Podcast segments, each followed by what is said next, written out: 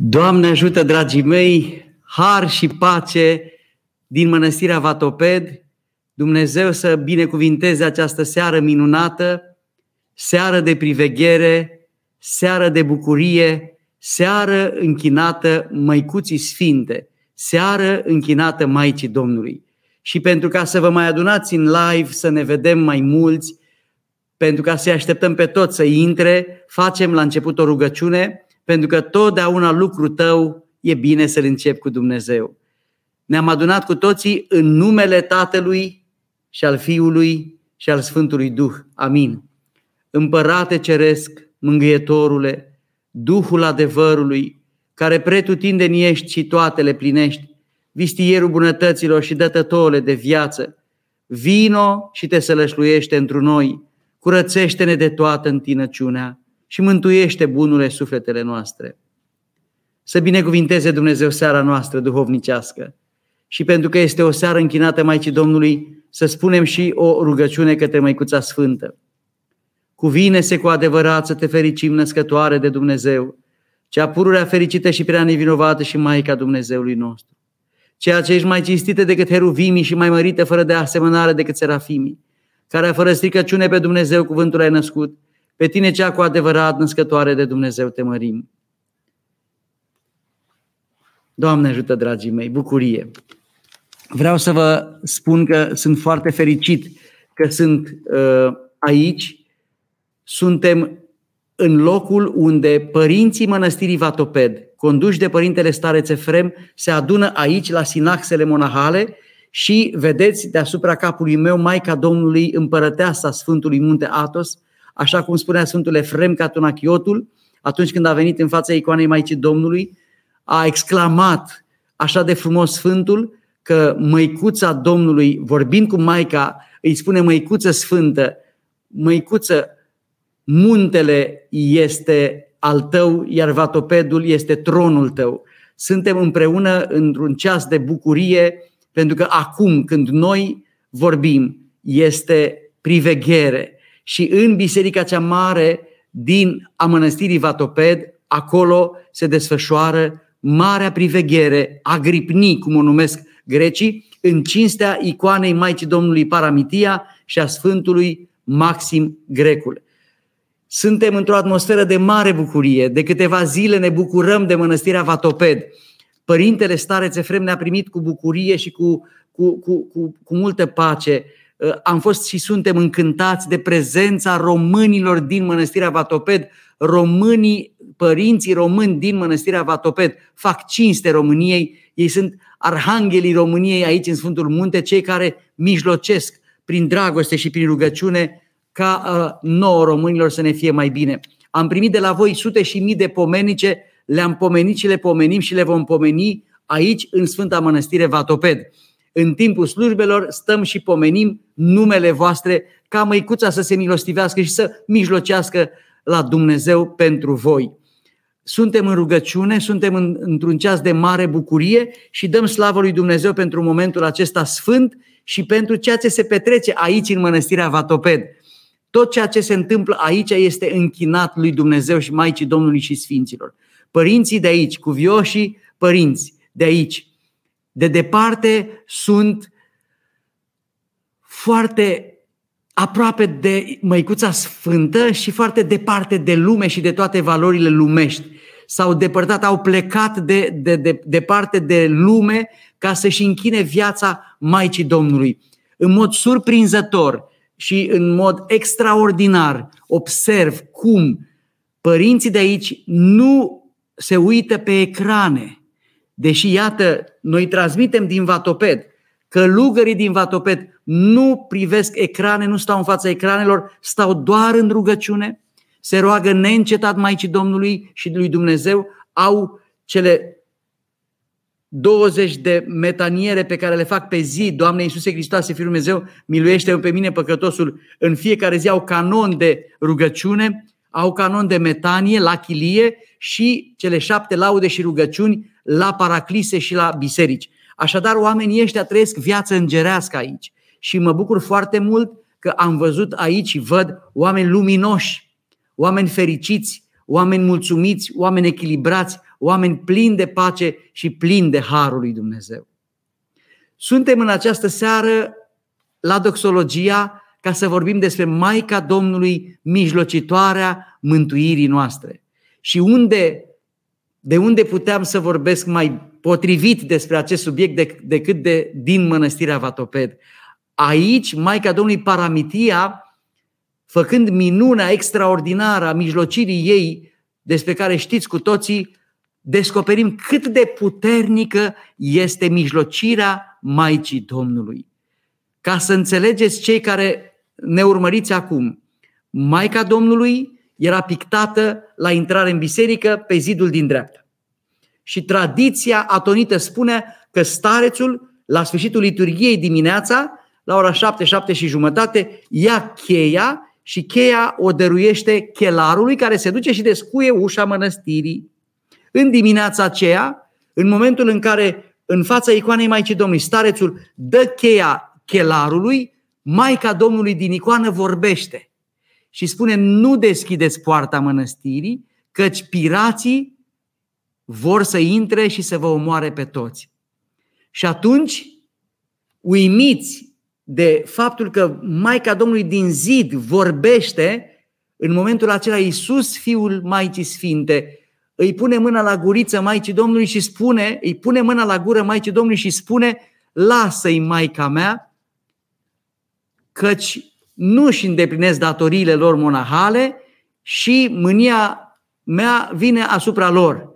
Și atunci Maica Sfântă ia mânuța pruncului și o dă la o parte și repetă acest îndemn. Nu descuiați poarta mănăstirii, că sunt pirații la poartă. Și fresca capătă viață și se mișcă mâna Maicii Domnului, se vede cum ia mânuța pruncului și o dă la o parte. Iată că Maica Domnului trece peste, peste cuvântul fiului ei și insistă ca să-i ajute pe călugării vatopedini să nu fie prădați de pirați. Și astfel se petrece această minune extraordinară, iar această minune a Maicii Domnului Paramitia, uh, această mamă minunată, mai mult decât mamă, asta și înseamnă mai mult decât mamă, o mamă minunată, această minunată mamă salvează viața monahilor de atunci și salvează viața monahilor din toate timpurile, pentru că monahii au părăsit lumea și au o relație aparte cu Domnul nostru Isus Hristos prin împărtășanie deasă și cu Măicuța Sfântă prin rugăciuni dese. Așadar, Măicuța Sfântă ne arată că are o inimă de mamă, inimă caldă și iubitoare, care n-ar vrea ca să se întâmple ceva rău oamenilor. Oamenii, pentru că sunt atât de căzuți în păcate și pentru că sunt atât de păcătoși, cad în patimi și astfel Măicuța Domnului mijlocește pentru oameni ca oamenii să fie salvați. Maica Domnului, cu inima ei de mamă, mijlocește pentru mântuirea noastră. Nu ea ne mântuiește, Hristos ne mântuiește, dar Hristos ne mântuiește, iată, și prin mijlocirea ei, care mereu se roagă Fiului ei, neîncetat se roagă Fiului ei, mai iartă-i Fiul meu, mai lasă-i Fiul meu, că ți-au greșit, dar poate se vor pocăi. Aceasta este neîncetata mijlocire a Maicii Domnului. Inima de mamă este unică. Mama te iartă. Mama te iubește. Mama te acceptă așa cum ești. Mama are brațe deschise. Și un criminal care a făcut 20 de ani de pușcărie, după ce se întoarce de la pușcărie, vine acasă și mama îl strânge în brațe. Orice om, cât ar fi de rău, când este în fața mamei mama îl iubește, îl iartă și îi vrea binele. De aceea ar trebui ca toți să ne cinstim mamele mai mult decât oricând. Pentru că prea des auzim de mame lovite de fii sau de fiice, auzim de mame jignite, auzim de mame cu care copiii se poartă urât.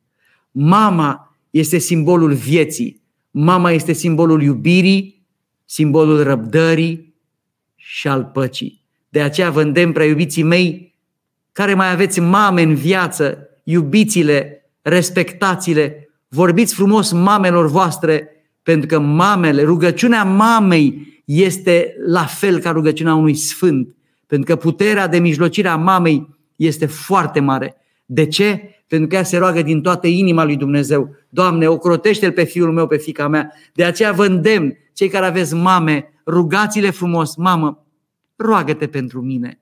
Pentru că rugăciunea de mamă este egală cu rugăciunea unui sfânt. Vreau să știți asta. Și astăzi am avut o experiență extraordinară legată de mama părintelui stareț Efrem Vatopedinul. Astăzi, părintele stareț Efrem Vatopedinul mi-a oferit un interviu în exclusivitate, un interviu care mi-a, mi-a ajuns la inimă. În acest interviu, Gheronda Efrem a vorbit despre viața lui și despre copilăria lui și despre mama lui. Erau cinci copii și mama lui a avut atâta răbdare cu toți copiii și atâta dragoste. Mama a răbdat în fața momentelor în care tata era puțin tiran. În momentele acelea, mama avea multă răbdare. Tatăl părintelui stareț Efrem era comunist ateu.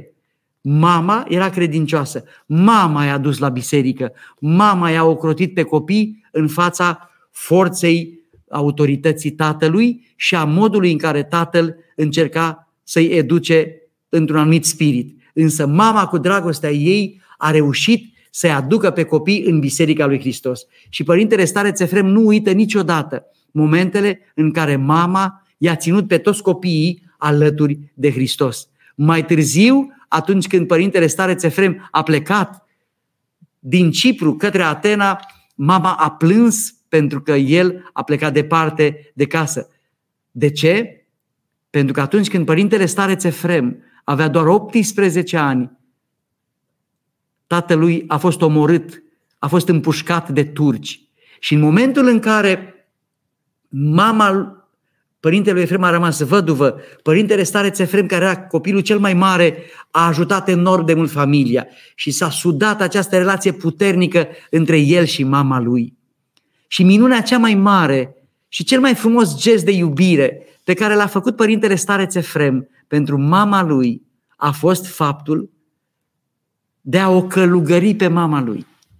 Și iată că părintele stareț Efrem, după ce devine stareț la mănăstirea Vatoped, după ce trece prin toate etapele ierarhiei, după ce este teolog, este profesor și apoi vine la mănăstire, devine monah și apoi devine starețul mănăstirii Vatoped, pentru că iubea așa de mult pe mama, îi spune mamei, hai să te călugărești, prea iubită mamă.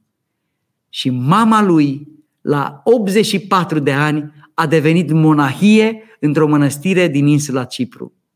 Și măi, părintele stareț Țefrem este, a fost acela care a călugărit-o pe mama lui. Mulțim multe de oameni au venit la acest moment deosebit de sfânt. Atunci când părintele stareț Țefrem a venit din mănăstirea Vatoped în Cipru și acolo s-a dus acasă la el, unde a copilărit și a vorbit cu mama lui și veți vedea în interviul care va fi publicat în săptămânile următoare, veți vedea cum povestește Geronda Efrem momentul în care el o convinge pe mama lui ca ea să devină monahie. Și ea devine monahie la 84 de ani, făcută călugăriță de către fiul ei. Mama l-a născut pe părintele Efrem și părintele stareț Efrem a născut-o a doua oară pe mama lui în har prin călugărie și a trăit mama lui viață îngerească, s-a numit Chiriachi și a murit la 96 de ani, după 12 ani de călugărie, într-o mănăstire din insula Cipru, iată fericită și binecuvântând familia ei, iar acum veghează din cer mama părintelui stareț Efrem, veghează din cer ca fiul lui ei, Efrem, să-i fie bine, ca să poată propovădui cuvântul lui Dumnezeu oamenilor, așa cum părintele stareț știți bine că o face. V-am dat exemplul acesta, că un copil poate să-și influențeze mama către viața duhovnicească. V-am spus și vă spun că ar trebui să respectăm mamele noastre și să le facem fericite și să le dăm veștile bune din viața noastră. Se întâmplă de prea multe ori ca mamele noastre să sufere atunci când noi folosim cuvinte și ton nepotrivit cu ele. Se întâmplă ca mamele să fie triste atunci când noi doar ne plângem la ele și le sunăm pe mamele noastre să le spunem doar ce nu e bine, doar ce nu merge bine sau cât suntem noi de nefericiți sau cât uh, ce lucruri grele ni se întâmplă nouă. Vă îndemn să bucurați inimile mamelor voastre, spunându-le și lucrurile bune din viața voastră, aducându-le, aducându-le veștile bune din viața voastră, că ceată mamele au primit de la Dumnezeu o putere, au primit de la Dumnezeu un har, au primit de la Dumnezeu ceva deosebit. Nimeni nu are puterea de mijlocire a unei mame. Nimeni nu are putere de mijlocire cum are Maica Domnului. Pentru că Maica Domnului este lângă Fiul ei prea dulce, neîncetat, lângă tronul lui Dumnezeu. Și Maica Sfântă îl roagă pe Fiul ei, mai lasă-l fi, mai lasă-i Fiul meu, mai iartă-i Fiul meu, nu-i lăsa fiul meu să cadă în păcate grele, fiul meu prea dulce. Și această mijlocire schimbă perspectiva de viață a omului credincios. De aceea, ar vrea să știți că din minunea petrecută la Cana Galilei, atunci când Maica Sfântă, deși nu era timpul ca fiul ei să facă minuni, Maica Sfântă trece peste cuvântul fiului ei și spune aduceți aici vasele și umpleți vasele cu apă și l-a umplut până sus. Asta la mijlocirea Maicii Sfinte care a, care a reușit să salveze nunta, să aducă binele și să aducă pacea organizatorilor nunții care rămăseseră fără vin. Așadar, ca să înțelegem și mai bine cum lucrează Maica Domnului, să ascultăm cuvântul părintelui Cleopa Ilie, părinte la care mergeam când eram copil. Îmi spunea multe lucruri frumoase mergeam des la mănăstirea Sihăstria și mare binecuvântare a fost să gust din cuvântul lui viu și să văd puterea cuvântului lui și să înțeleg că omul lui Dumnezeu își dedică întreaga viață sfințeniei și apoi propovăduirii cuvântului lui Dumnezeu în lume, pentru ca și alți oameni să se pocăiască sau să vină pe calea lui Dumnezeu. Iată ce spunea Părintele Cleopa. Maica Domnului nu vrea ca Dumnezeu să piardă sufletele oamenilor. Pentru că știe măicuța că dacă s-ar aprinde mânia lui Dumnezeu, lumea ar pieri pentru că lumea s-a făcut să laș al diavolului. Lumea a căzut. Lumea e căzută în păcate și în patim. Și Maica Domnului știind neputința oamenilor, ea însăși om fiind, de-a noastră, din neamul nostru, atunci ea mijlocește și îl roagă pe fiul ei să ne mai ierte, să ne mai păsuiască, să ne mai lase să ne timp să ne pocăim. Astfel, vedem din minunea Maicii Domnului Paramitia, pe care o sărbătorim în această noapte, aici la Mănăstirea Vatopet, mijlocitoare. Vedem din viața Maicii Domnului și din minunile petrecute cu Maica Domnului, de către, făcute de către Maica Domnului, vedem cât de mare putere are ea. Nu vă spun decât trei minuni petrecute la noi în biserică, în fața icoanei Maicii Domnului Paramitia, o femeie minunată, Iuliana Mădălina. Am și postat eu pe pagina mea un filmuleț cu ea. Atunci când Maica Domnului Paramitia a venit în biserica noastră, ea, această tânără, căsătorită de câțiva ani buni, care nu putea să aibă copii și care a încercat tot felul de variante de tratament, variante medicale, nu reușea să aibă copii și astfel cade cu credință în fața icoanei Maicii Domnului și o roagă pe Măicuța Domnului să o ajute să aibă și ea un copil. Și spune Mădălina Iuliana, ucenica mea, Părinte, am simțit o căldură în zona abdomenului, am simțit ceva special, am simțit ceva aparte. Și m-am dus acasă și în câteva săptămâni am rămas însărcinată. Soțul meu foarte fericit și iată-ne că avem o fetiță. Iuliana Mădălina este dovada vie a faptului că măicuța Domnului face minuni dumnezeiești și ea a primit de la mine atunci când s-a rugat Maicii Domnului insistent, a primit o cordeluță din aceasta care este aici la Mănăstirea Vatoped, este o sforicică atinsă din, din, din bumbac, atinsă de brâul Maicii Domnului care este aici, dragii mei, în Mănăstirea Vatoped. Ne-am închinat și noi brâului Maicii Domnului, am sărutat, pentru că brâul Maicii Domnului este făcut de mâna ei, a Maicii Sfinte. Și uh, uh, în momentul în care am, am sărutat brâul Maicii Domnului și ne-am rugat Maicii Domnului, am primit de la părinții de aici acest brâu și l-am oferit și Mădălinei. Și Mădălina a rămas însărcinată și are acum o fetiță, a purtat acest brâu pe, pe burtica ei și iată că Maica Domnului a făcut o minune. Slavă Maicii Domnului pentru această mare minune săvârșită. A doua mare minune săvârșită la icoana Maicii Domnului a fost uh, cu o doamnă din Drobeta Turnu Severin. Această doamnă avea un picior umflat, avea o problemă foarte gravă. Acest picior al ei uh, o împiedica să meargă bine. Și în momentul în care ea, maica, această, această bătrână, a venit în fața icoanei Maicii Domnului, s-a rugat Maicii Domnului și s-a așezat lângă, lângă icoană și a făcut paraclisul Maicii Domnului Paramitia. Și strigă la mine după un timp, părinte, părinte, veniți, veniți. Piciorul meu era umflat și începe să se desumfle și devine un picior normal. Am fost uimit. Îmi arăta piciorul ei. Eu nu știam cum era înainte piciorul ei, dar ea era atât de fericită că piciorul ei acum nu mai era umflat. Și a plecat fericită înapoi la drobeta Turnul Severin, din fața icoanei Maicii Domnului, vindecată pe loc de Maica Domnului. Atât de mare e puterea Maicii Sfinte. Și a treia minune a fost săvârșită cu o doamnă care avea nevoie de rinichi. Și știți că cei care au această suferință se înscriu pe o listă și din lista aceea primesc telefon sau nu în funcție de momentul în care medicii hotărăsc că au un rinic de la o persoană care a putut să doneze sau din, în urma unui accident a putut să fie prevalat rinic pentru, pentru implant. Și astfel era în fața icoanei Maicii Domnului? De trei ani aștepta pe lista de așteptare să primească și ea un rinic ca să își ducă viața mai departe. În momentul în care era în fața icoanei Maicii Domnului și să vășea paraclisul icoanei Maicii Domnului Paramitia, în momentul acela a primit telefon. Suntem de la Spitalul Fundeni, veniți să primiți, uh, să facem operația. Și s-a dus să facă operație. Aceste minuni sunt dovezi vii ale faptului că din credință, din iubire și din viață duhovnicească, omul poate să primească ce are el nevoie. Și dacă în viața ta poate că nu se întâmplă niște minuni la vedere, așa cum auzi că se întâmplă cu alți oameni, este dintr-o rânduială a lui Dumnezeu. Maica Sfântă vrea cu tot chipul ca și Domnul nostru mântuirea noastră. Și poate că uneori mântuirea noastră este mai facilă sau noi suntem mai aproape de mântuire prin suferință îngăduie Dumnezeu și suferința în viața noastră, îngăduie Dumnezeu și crucea în viața noastră. Poate uneori faci bine și ți se face rău. Tu faci lucruri bune și oamenii te bat jocoresc, râd de tine. Nu-i nimic, Dumnezeu vede și știe Dumnezeu inima ta și e bine să te rogi pentru cel care încearcă în mod gratuit să-ți facă rău. Pentru că rugăciunea poate să aducă lumină, pentru că rugăciunea poate să lămurească și pentru că niciodată nu ar trebui să răspundem răului cu rău ci ar trebui să răspundem răului cu rugăciune.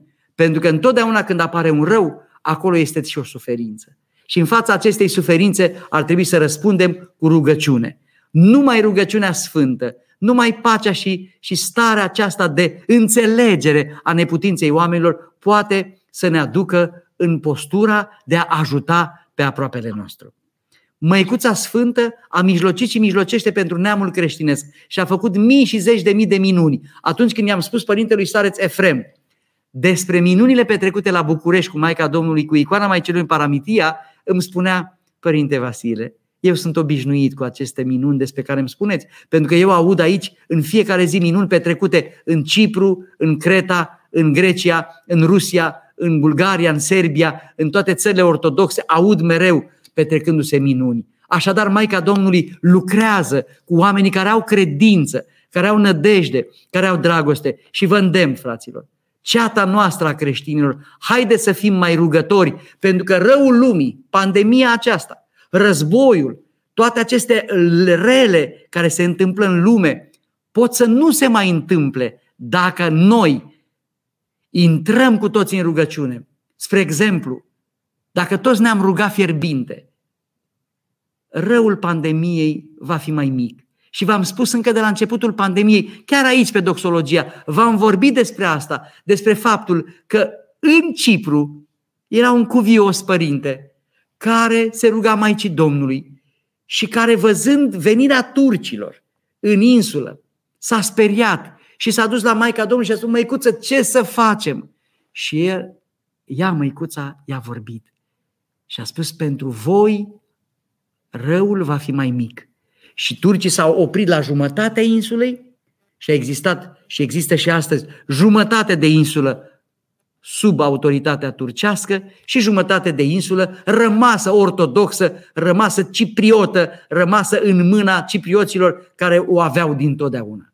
Așadar, Maica Domnului a mijlocit și răul n-a fost atât de mare încât toată insula să fie cucerită de turci.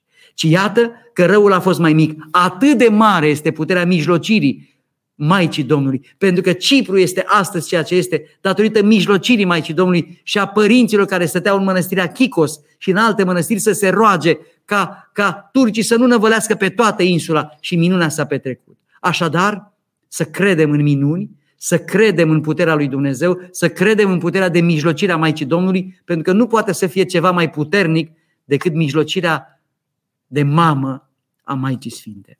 Ea mântuiește prin mijlocire. Deci mântuirea aparține fiului ei, iar mijlocirea spre mântuire este a ei și a Sfinților lui Dumnezeu. Maica Domnului să ne ocrotească și bucuria pe care o trăim noi în aceste zile la Mănăstirea Vatoped să vă dea Dumnezeu și vouă. Trăim aici ca zilele de Paște, așa de bine ne simțim, înconjurați de părinți români minunați, înconjurați de oameni minunați, greci, părinți greci, care ne-au primit atât de frumos. Și Geronda Efrem ne-a primit în biroul lui, ne-a primit cu dragoste, ne-a îmbrățișat cu dragostea lui și mi-a spus că iubește românii.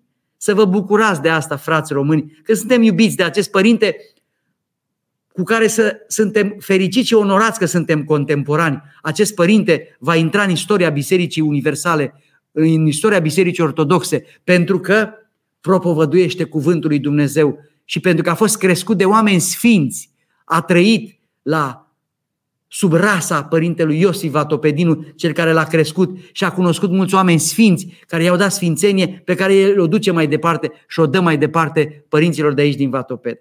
Și bucuria cea mai mare până la urmă am avut-o din faptul că părinți români de aici, părintele Chiril, părintele Gavriil, părintele Siluan, părinți mulți din această mănăstire sunt faruri luminoase în această grădină a Maicii Domnului. Iar un părinte minunat, căruia nu-i dau numele, anonim din Mănăstirea Vatoped, așa îl numesc, un anonim din Mănăstirea Vatoped, a spus un cuvânt care mi-a atins inima și mi-au dat lacrimile. Mi-a spus așa, părinte, noi românii nu avem o mănăstire a noastră, părinte, pentru că noi suntem peste tot, părinte. Suntem în toate mănăstirile, părinte. Aici suntem 20 și ceva de români care ținem aici prin diversele noastre ascultări mănăstirea asta. Pentru că, părinte, spune dânsul, să fii român e o harismă. Să fii român e o harismă. Te adaptezi în orice condiții, îți găsești pacea în orice loc, înțelegi realitățile din jurul tău, ai o putere care vine de la mama și de la tata, din neamul ăsta românesc, pentru că, părinte, să fii român e o harismă. Mi-a rămas în inimă cuvântul acesta și, dragii mei, vă aduc această mărturie, iubiților, să fii român e o harismă. Să mulțumiți lui Dumnezeu că v-ați născut români și creștini ortodoxi. Pentru că prin asta avem mântuirea aproape, doar să vrem, doar să trăim și noi o viață duhovnicească în, în, în adevăratul sens al cuvântului, să ne rugăm mai mult, să iertăm, să fim îngăduitori cu cei care poate că nu sunt la fel de uh, aproape de Dumnezeu, să iubim pe toți și astfel, prin bunătate, vom birui. Îmi spunea părintele Gavril un cuvânt extraordinar. Tu, omule, și dacă poate n-ai fapte bune, poate că nu ești bisericos, poate că ai o problemă și nu stai aproape de Dumnezeu, poate judeci preoții, poate judeci, poate judeci în jurul tău foarte mult. Dar ca să fii aproape de Dumnezeu, fă un lucru. Fă binele. Fă fapte bune creștine. Fă fapte bune și din faptele astea bune Dumnezeu se va milostivi și va aduce harul asupra ta. Poate că ți-e greu să, să faci cele șapte laude, poate ți-e greu să faci 40 de metanii, poate că ți-e greu să faci rugăciunea de dimineață și de seară, dar poți să dai un covrig, să dai o pâine, să dai o, un cuvânt frumos unui om care are nevoie, să dai 10 lei pe zi unui om amărât, să ajuți un neajutorat, să, să ridici un om șchiop sau olog care nu se poate ajuta. Fă binele și Dumnezeu va veni cu tine. Și dacă iarăși nu ai timp de alte, de alte activități duhovnicești, fă rugăciunea inimii, așa cum se întâmplă și aici. Permanent spun părinții ăștia în, în, în, în șoaptă, Doamne Iisuse Hristoase, Fiul lui Dumnezeu, miluiește-mă pe mine păcătosul. M-am așezat într-un colț să răspund la un SMS în curtea mănăstirii, acum vreo o oră și jumătate. Și treceau pe lângă mine călugări și auzeam șoaptele lor. Doamne Iisuse Hristoase, Fiul lui Dumnezeu, miluiește-mă. Doamne Iisuse, Iisuse Hriste, eleison me, Iisuse Hriste, eleison me, eleison me. Auzeam rugăciunea spusă de ei. Ei mergând se rugau, fraților. N-au timp morți. Se roagă. Și este un lucru extraordinar. Aceste mărturii ale acestor minunate zile pe care le petrecem în Vatoped, vreau să le împărtășesc cu voi și să vă spunem că în grădina Maicii Domnului, în curtea Maicii Domnului, aici lângă tronul Maicii Domnului, este minunat. Și acum răspund întrebărilor voastre pentru ca să primiți răspunsuri la întrebările pe care mi le-ați adresat cu Harul lui Dumnezeu și ceea ce dă Dumnezeu să vă răspund.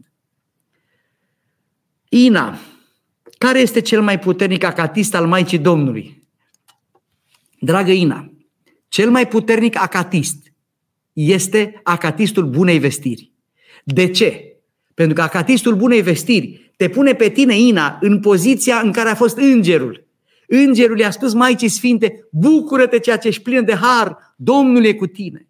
Și acest, acest salut care a schimbat lumea, când îngerul a venit din înaltul cerului, Gavril, la Măicuța Sfântă și a transmit acest salut și a spus că va naște fiu, ea a spus acest, acel fie mie care a schimbat istoria lumii. Așadar, acatistul bunei vestiri. Vreau să știi că la mănăstirea Sfântul Sava, din adâncul pustiei, monahii săvârșesc acatistul bunei vestiri de două ori pe zi.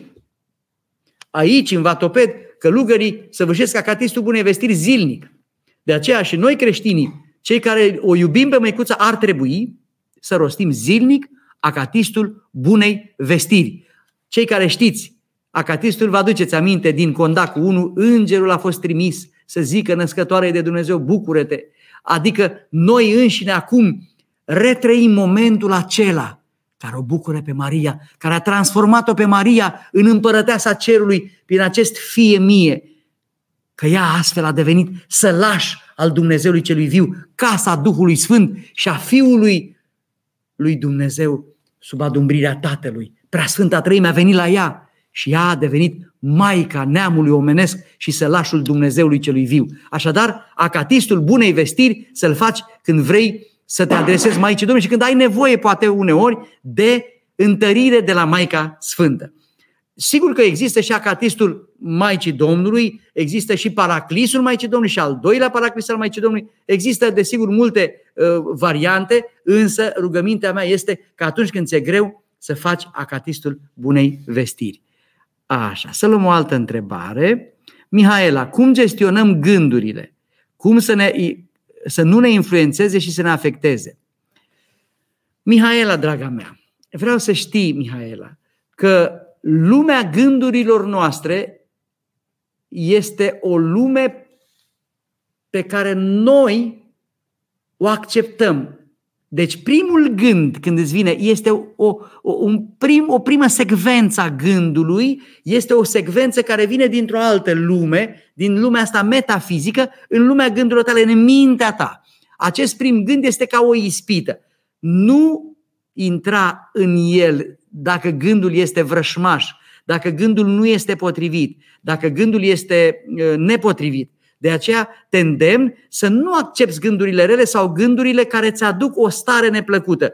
Sfântul Paisia Aghioritul spune, are o imagine foarte frumoasă despre gânduri, zice că așa cum vin niște oameni la tine la poartă și tu îi întrebi bună ziua, cu ce vă pot ajuta?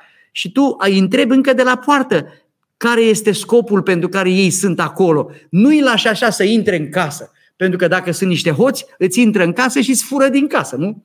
Deci, gândurile vin la mintea ta și la, în momentul în care descoperi că gândul este negativ, este un gând negativ despre aproapele, este un gând anxios, este un gând care îți aduce tulburare, care îți aduce mânie, care îți aduce mândrie, imediat ce vine gândul acela, oprește-l, Mihaela pleacă de la mine gândurile, lasă-mă în pace. Bunicul meu așa zicea, pleacă de la mine gândurile, fugi de aici, pleacă de aici, că nu te accept, nu te primesc. Îl întreba bunicule, ce zici? Ei, zice, a venit un gând la mine despre măta mare, zice, despre bunica, adică că, că bunica n-ar fi de fapt la câmpina, la piață, că ar fi de fapt în altă parte. Ia uite gândul ce a făcut, du-te mă de aici, gândurile pleacă de aici, nu te primesc, fugi de aici. El lupta cu gândurile, adică îi veneau gânduri negative și el nu le lăsa, le alunga. Asta să faci și tu, Mihaela. Mai departe, Alexandru Lopată, bună seara, dacă am un păcat mai greu, mă poți povedi la un alt duhovnic? Alexandru, dragul meu, duhovnicul nu este decât un martor înaintea lui Dumnezeu. Tu păcatul acela îl spui lui Dumnezeu. De aceea, dacă ai rușine de duhovnic, nu te smerești. În Pateric exista, există un, un, un moment înfricoșător când o femeie uh, vrea să se spovedească că avea un păcat foarte mare și un cuvios, un ava, primește înștiințare de la Dumnezeu, du-te în oraș și îți povedește-o că are nevoie. Și acea femeie vine să se spovedească și îi este rușine și nu spune. Și părintele care o spovedea vedea în ea un șarpe care ieșea pe gura ei în mod nevăzut, îl vedea, vedea răul cu viosul și intra înapoi șarpele. Iar e vroia să-l spună, iar se rușina, iar intra șarpele înapoi și cu viosul părintele mă întreba, mai vrei să spui ceva? Mai ai ceva pe suflet? Și ea spunea, nu mai am nimic.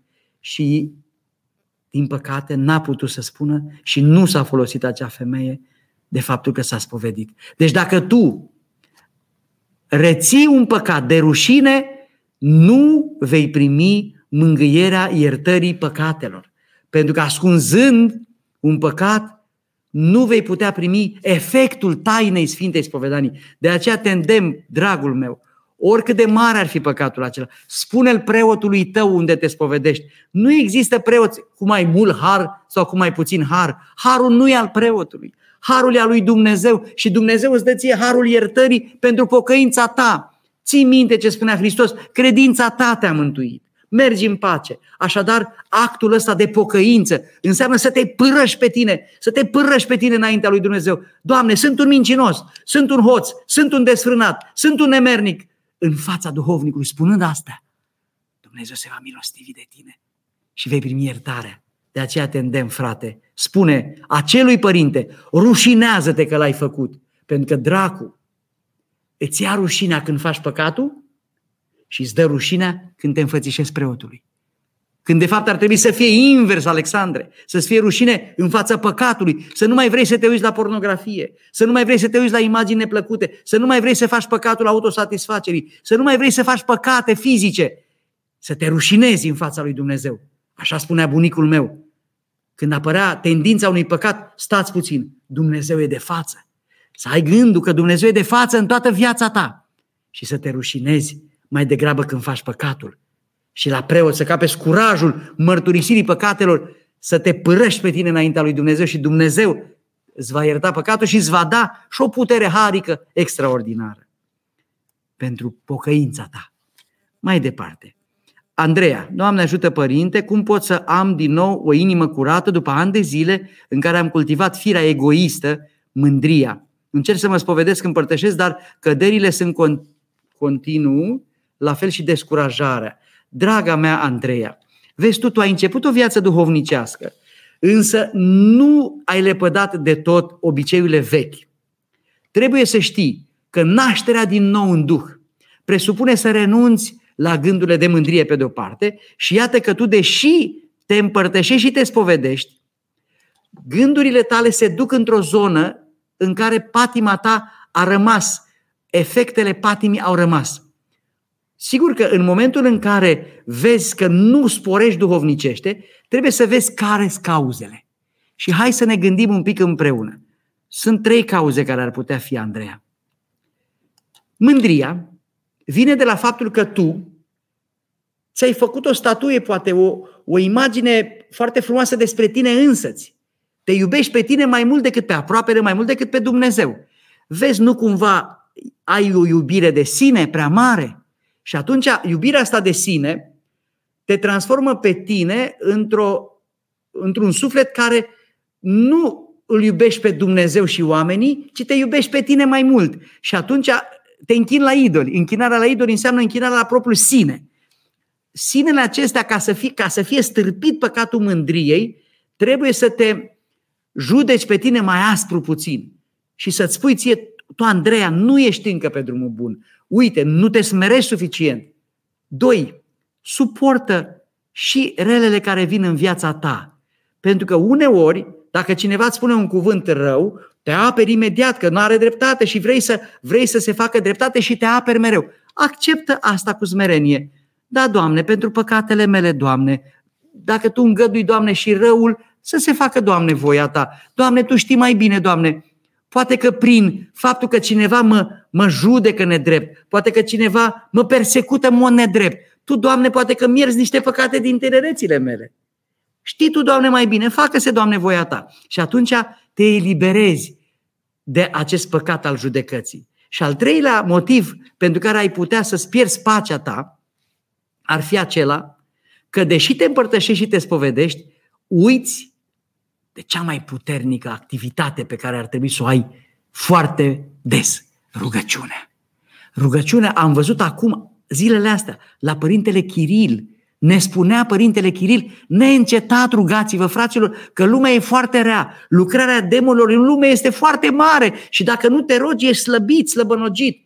Uitați-vă cum astăzi, de exemplu, sistemul imunitar al întregii lume a fost mai coborât datorită acestei atât de puternice legături a omului numai cu materia. Și astfel Ă, din multele lui activități, omul și-a coborât nivelul de, de, de autoapărare, și-a coborât sistemul imunitar și iată că ne-a luat virusul ăsta. Dacă am avea un sistem imunitar puternic, am putea lupta cu virusul mai bine. Și astfel înțelege și tu pentru viața duhovnicească lucrul acesta. Întărește-te prin rugăciune neîncetată, roagă-te în mașină, roagă-te dimineața, pune pe telefon ă, ă, rugăciunea. La ora 9, scrie pe telefon reminder, rugăciunea. Pe la 12, reminder, rugăciunea. Pe la 3, rugăciunea. Roagă-te des și vei vedea că viața ta se va schimba pentru că Dumnezeu nu este o prezență de duminică în viața omului. Dumnezeu este o prezență permanentă. Andreea, Dumnezeu să fie cu tine. Radu Ionut, să rămână părinte, cum să ne rugăm Maicii Domnului când avem o cerere sau o nevoie, de exemplu în boală sau pentru găsirea unui loc de muncă. Aici să știi, dragul meu, că poți să te rogi Maicii Domnului așa cum vorbește un fiu cu mama. Ea e Maica noastră. Și poți să-i spui așa cu cuvintele tale, măicuță sfântă, ajută-mă să-mi găsesc un loc de muncă. Dăm puterea. Dăm puterea să depun multe CV-uri, să mă prezint celor care vor să mă angajeze ca să câștig un loc de muncă. Maica Domnului nu o să vină să-ți dea ea un loc de muncă, dragul meu. Maica Domnului o să-ți dea putere ție ca tu să devii în momentul acela mai motivat ca să depui 200 de CV-uri către mai multe companii care ar putea să te angajeze, să cauți în multe locuri ca să, ca să lărgești probabilitatea să se întâmple acest lucru și în felul acesta, dragul meu, vei putea să obții un job. Roagă-te Maicii Domnului să-ți dea puterea ca tu să-ți deschizi ochii mai bine și să vezi oportunitățile care ar putea să se transforme în ceva bun pentru tine. Așa să te rogi Maicii Domnului. Și fă zilnic, 40 de zile, în fiecare zi sau seara sau la miezul nopții și mai bine dacă poți, la miezul nopții, stingi luminile din casă, aprinzi trei lumânări de ceară curată și faci paraclisul Maicii Domnului sau acatistul bunei vestii la miezul nopții. Rugăciunea de la miezul nopții e foarte puternică. Fă această rugăciune și roagă pe măicuța, măicuță, dăm putere să înțeleg tainele din viața mea și Maica Domnului te va lumina. Vei simți o căldură a prezenței Maicii Domnului, dar numai prin rugăciune, dragul meu. Mihaela Alexandra Bolanov. Doamne ajută, Părinte, cum o putem ajuta pe nașa noastră de cununie să rămână însărcinată, deoarece de 11 ani nu reușește să zămislească? Draga mea Mihaela, primul lucru pe care e bine să-l faci pentru nașa este să te rogi pentru ea. Al doilea lucru este să o îndemn pe nașa ta și ea să se roage puternic Maicii Domnului și în același timp să meargă și la medic. Pentru că lumea spirituală, împreună cu lumea medicală, poate să ajute omul. Ți-am mai spus și ție și celor care mă urmăresc de câțiva anișori, că întotdeauna Dumnezeu lucrează prin oameni. Și Dumnezeu lucrează și direct și prin oameni. De aceea, poate că ar fi bine să meargă la medic, să vadă cauzele. Poate că dacă a avut o întrerupere de sarcine când era ea foarte tânără și acolo, acolo în, în, în trupul ei a stricat ceva, pentru că atunci când se întâmplă această dramă, întreruperea unei sarcini, pierderea unui copil nevinovat, care e acolo în pântece și care este stras și scos de acolo, draga mea, e o dramă. Este o traumă uriașă și pentru acea viață care e curmată, dar și pentru trupul femeii care are acolo un mecanism foarte sensibil. Și atunci când se întâmplă acest lucru grav în pântecele femeii, se pot întâmpla niște lucruri irreversibile, se pot rupe niște fire de legătură de viață care nu mai pot fi puse la loc de nimeni, pentru că Dumnezeu a construit trupul femeii pentru a fi mamă. Și dacă prin întreruperea de sarcină, femeia tânără cedează în fața, în fața bărbaților plini de pofte trupești, care vor doar păcatul trupesc și care nu înțeleg că o femeie este mai mult decât trupul ei. O femeie este un univers spiritual. O femeie este un univers de dragoste și de îmbrățișare. O femeie este împărăteasă. Dacă bărbatul o vede așa. Dar dacă bărbații vor doar păcate trupești, lucrul acesta duce femeia într-o zonă foarte neplăcută. Ea, sărmana femeie, e nevoită să cedeze poftelor bărbatului și atunci se naște viața în ea și e tânără și e studentă și este înfricoșată și uneori, din păcate, apelează la întreruperea de sarcină. Dar iată că Dumnezeu o cheamă pe femeie la altceva, la sfințenie. O cheamă pe femeie la viață prin taina căsătoriei. Și mi-aduc aminte când eram copil, mergeam la Valea Plopului și părintele Tănase mergea la locurile unde se făceau întreruperi de sarcină și le ruga pe tinere, uite, nu face întreruperea de sarcină, căci iau eu copilul și ți-l cresc. Și astăzi la Valea Plopului sunt sute de copii, la Valea Strezii, la Valea Plopului, salvați de acest preot minunat care, a vorbea, care vorbea cu tinerele și le convingea să nu facă întrerupere de sarcină, așa cum și astăzi există asociații, fundații care finanțează tinere viitoare mămici care rămân însărcinate și care nu pot să, să se auto, să se ajute singure și le ajută ca să nu facă întrerupere de sarcină. Dragilor care mă urmăriți acum, faceți tot ce puteți, să nu vă otrăviți trupurile prin chimicale, prin tot felul de pastile care să îndepărteze viața. Trăiți-vă frumos viețile, căci aveți un trup dat de Dumnezeu pentru naștere de prunci. Și astfel mă întorc la tine, Mihaela, și la nașa ta, rugând-o pe nașa ta să se controleze, să meargă la medic, să vadă cauzele și suferința ei și să meargă la medic, desigur, și soțul, să identifice care sunt posibilitățile pentru a se putea vindeca și prin rugăciune și prin actul medical se poate întâmpla minunea. Desigur, ne-am bucurat cu toții să auzim o veste bună că nașa ta rămâne însărcinată prin rugăciune și prin uh, medici. Uh, o să iau de aici, de la Mănăstirea Vatoped, Mihaela, un brâușor al Maicii Domnului să-ți trimit. Spune-le celor de la Doxologia, celor care au organizat întâlnirea din această seară și lasă-le lor contactul tău și adresa și vă, îți voi trimite prin poștă acest brâușor al Maicii Domnului ca nașa ta să-l poarte și să rânduiască Maica Domnului ce e bine pentru ea. Dar să nu uite, nașa ta, că la rugăciunea Tatăl nostru, cu toții spunem, facă-se voia ta. Să se lase un pic în voia lui Dumnezeu. Știe Dumnezeu mai bine. Doamne, facă-se voia ta. Creștinul nu-și dorește ceva pentru el. Creștinul vrea să meargă pe calea mântuirii. Și atunci când spui facă-se voia ta, te lași pe tine în brațele voii iubitoare a lui Dumnezeu. Dacă Dumnezeu vrea ca tu să fii mamă, vei fi mamă. De aceea îndrăznește în rugăciune, dar în același timp ascultă cuvântul acesta. Facă-se voia ta, Doamne. Și nu vei mai avea presiuni și stres. Știi? Luminița Valerica. Doamne ajută părinte să mâna de un an sunt alături de un alcoolic, încercând să-l ajut, să-l îngrijesc, dar sunt de multe ori, simt de multe nevoia să abandonez calea aceasta. Oare care este calea? O, Doamne, luminița Valerica. Nu știu dacă ești căsătorită sau nu.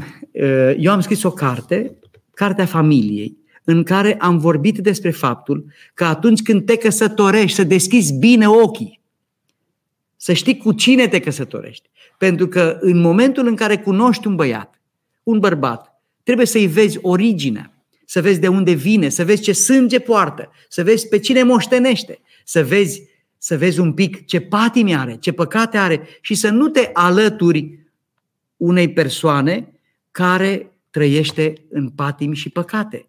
Pentru că vreau să știi, draga mea luminița, că dacă ai văzut că are patimi și totuși te-ai grăbit să te căsătorești, greșeala a fost a ta. Tu ai făcut alegerea. De aceea trebuie să-ți o asumi acum.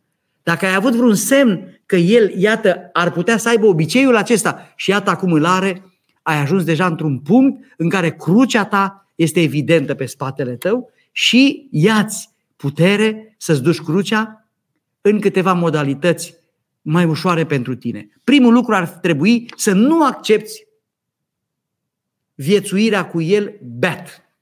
Să-i spui că dacă el continuă să facă asta, tu iei măsuri. Și că tu ai vrea să fii prima din viața lui și nu băutura că tu ai vrea să, să-l faci fericit pe el, să-i vorbești frumos, să-l, să-l ridici puțin, să-i ridici să, să identifici motivele pentru care el bea, să vezi de ce face el gestul acesta. Și atunci, dacă poți să faci ceva, fă ceva ca să schimbi tu ceva la el. Că e posibil ca din răbdarea ta, ca prin dragostea ta, ca prin vorba ta frumoasă, ca prin surprizele pe care tu îi le faci lui, el să se simtă ocrotit, iubit și acceptat și să se schimbe. Încearcă să faci maximul tău luminița, să fii mai bună și mai blândă, fără să-l judeci și să încerci să-l schimbi din perspectiva aceasta. Dacă nu poți să-l schimbi așa, atunci va trebui să apelezi la o autoritate. Și anume un naș, mama lui, părinții lui, cineva cu care să ai o discuție foarte serioasă ca el să se rușineze. Ar trebui ca cumva să, să se simtă să se simtă vinovat pentru că face un rău familie și relației de cuplu și astfel să încerci să-l vindeci. În paralel cu asta, neînceta să trimiți rugăciuni la mănăstiri, la biserici, tu la liturghie să fii mereu, să-l aduci pe el aproape de Dumnezeu și poate va rândui Dumnezeu ca din efortul tău, din rugăciunea ta, din dragostea ta, să-l schimbe Dumnezeu, să, să întărească voința. Pentru că până la urmă este un păcat care ține de voință Voința este uneori distrusă de poftă și este un circuit ficat creier-voință, din care uneori omul nu mai poate să iasă. Dar există și soluții, pentru că vorbim, iată, cu doxologia de la Iași. Există la Bacău un centru creat de un părinte minunat, părintele Burlacu. Centrul se numește Oxigen. Ia legătura, intră pe internet, caută centru de, de dezalcoolizare de la Bacău. Părintele Burlacu de la Bacău face minuni nu el personal, prin lucrarea lui Dumnezeu și prin niște metode extraordinare, îi așează pe acești oameni care au această patimă într-un loc, îi depărtează de, de alcool și prin rugăciune, dar și prin metode de, de psihologie, pentru că psihologia și teologia pot să conlucreze spre binele omului, omul poate fi salvat. Eu cunosc oameni care au fost la Bacău, la Părintele Burlacu și s-au vindecat de patima băuturii, a drogurilor. Deci se poate. Caută, caută să-l vindeci și vei găsi soluții dacă îți dorești cu adevărat asta. Doamne ajută luminița! Mai departe, Părinte, ce rugăciuni pot rosti pentru durerea pierderii tatălui meu? Vă mulțumesc, Mariana Marin. Hei, draga mea, este un lucru natural să ne ducem părinții la groapă. Este un lucru nenatural ca părinții să-și ducă copiii la groapă. De aceea când moare un părinte, după vârsta, la vârsta bătrâneții, este un fapt firesc.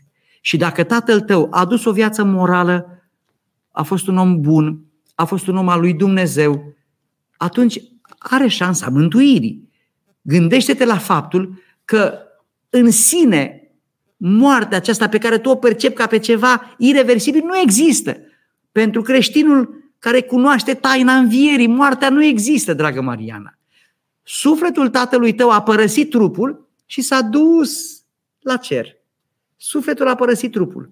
Și trupul lui se duce în groapă pentru ca păcatul să nu rămână fără de răsplată și trupul, pentru că a păcătuit, se duce jos în groapă și se supune procesului fizic de putrefacție, dar sufletul urcă la cer. Și atunci gândește-te că tatăl tău e undeva departe și are nevoie de tine și de rugăciunile tale. De aceea există în biserică practica parastasului.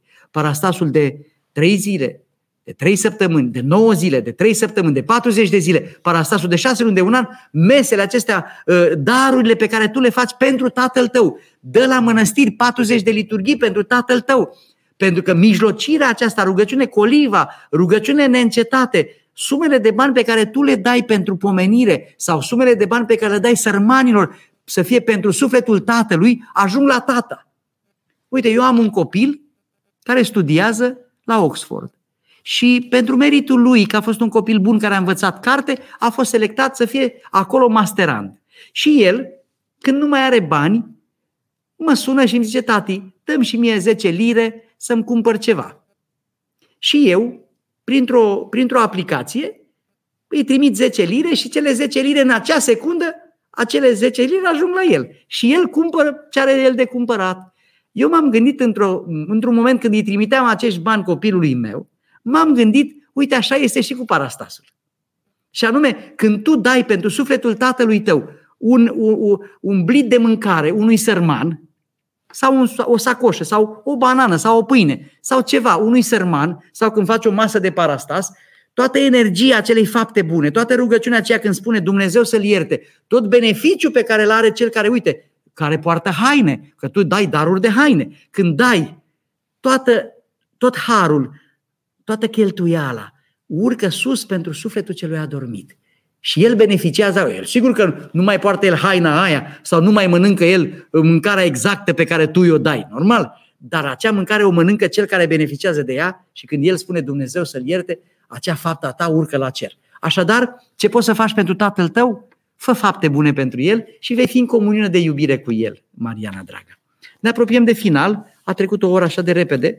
Uh, sunt foarte multe întrebări din ce văd. Uh, vă mulțumesc pentru uh, întrebări și pentru faptul că sunteți astă seară cu mine aici la Mănăstirea Vatoped. Trăim o seară de mare bucurie și trăim câteva zile de mare bucurie la Mănăstirea Vatoped, unde am fost primiți extraordinar de părinții vatopedini și de părintele Stareț Efrem.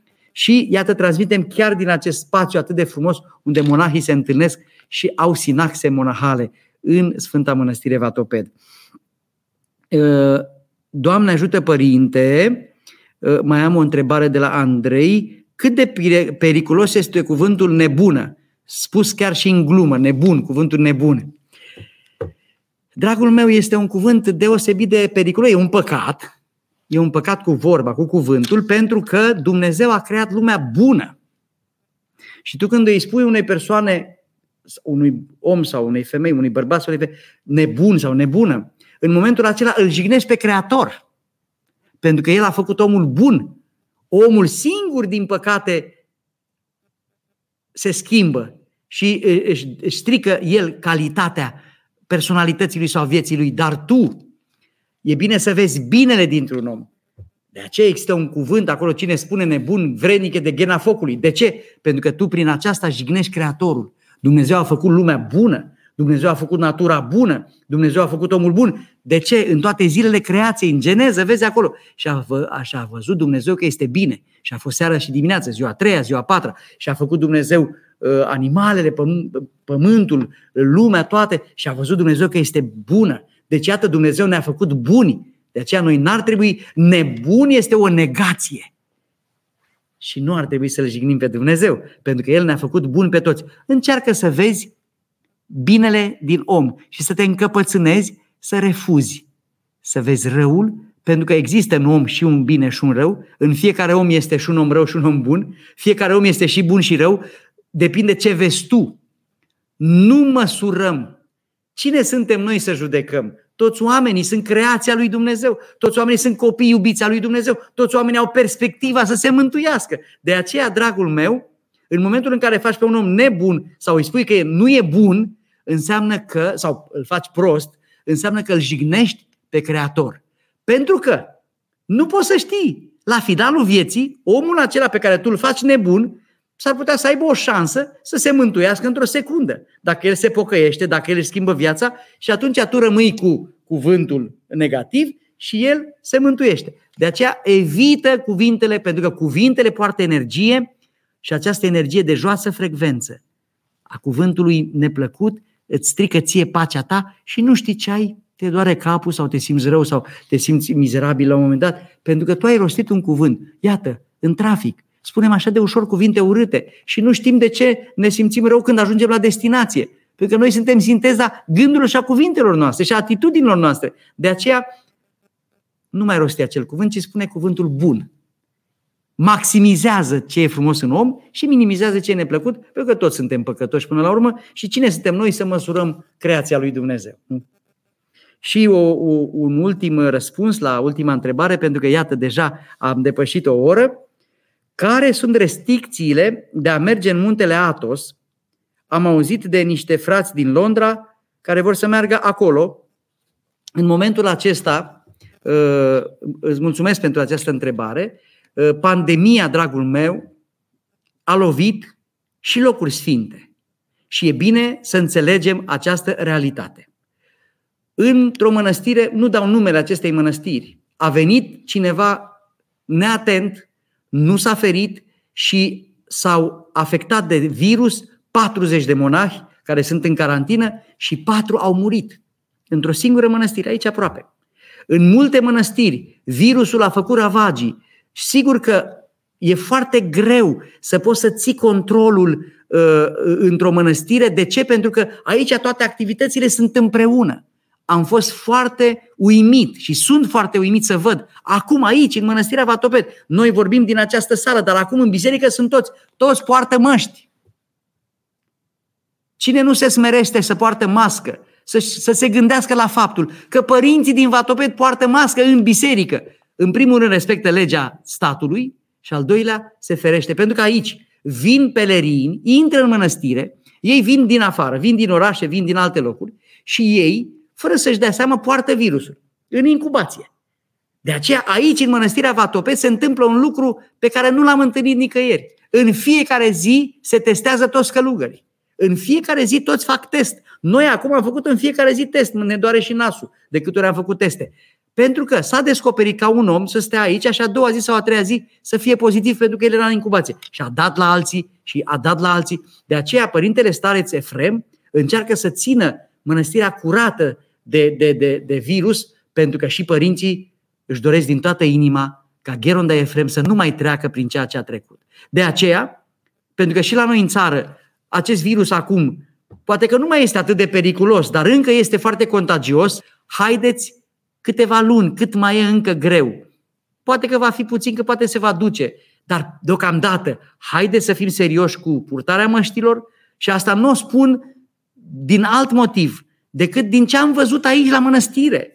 Îi văd pe toți călugării cu măști. O să vă trimit câteva fotografii, o să fac niște filmări să vedeți. Este un respect față de aproapele. Că în spațiu sacru el poartă mască pentru că e un spațiu închis și poate că să dea cu altcuiva. Aici, întotdeauna, fie sunt 5 părinți într-o carantină, fie sunt 10 părinți în carantină, fie un părinte s-a întâlnit pe vapor cu altcineva și a luat virusul. De aceea ei făcând în fiecare zi test, știu să se ferească și astfel obștea care are aproape 200 de oameni. Cum să ții 200 de oameni să nu aibă virusul? Prin controlul acesta al purtării măștii și al uh, testelor zilnice. Uh, această mănăstire este un exemplu de credință, de civilitate, de bun simț, de cultură și de dragoste.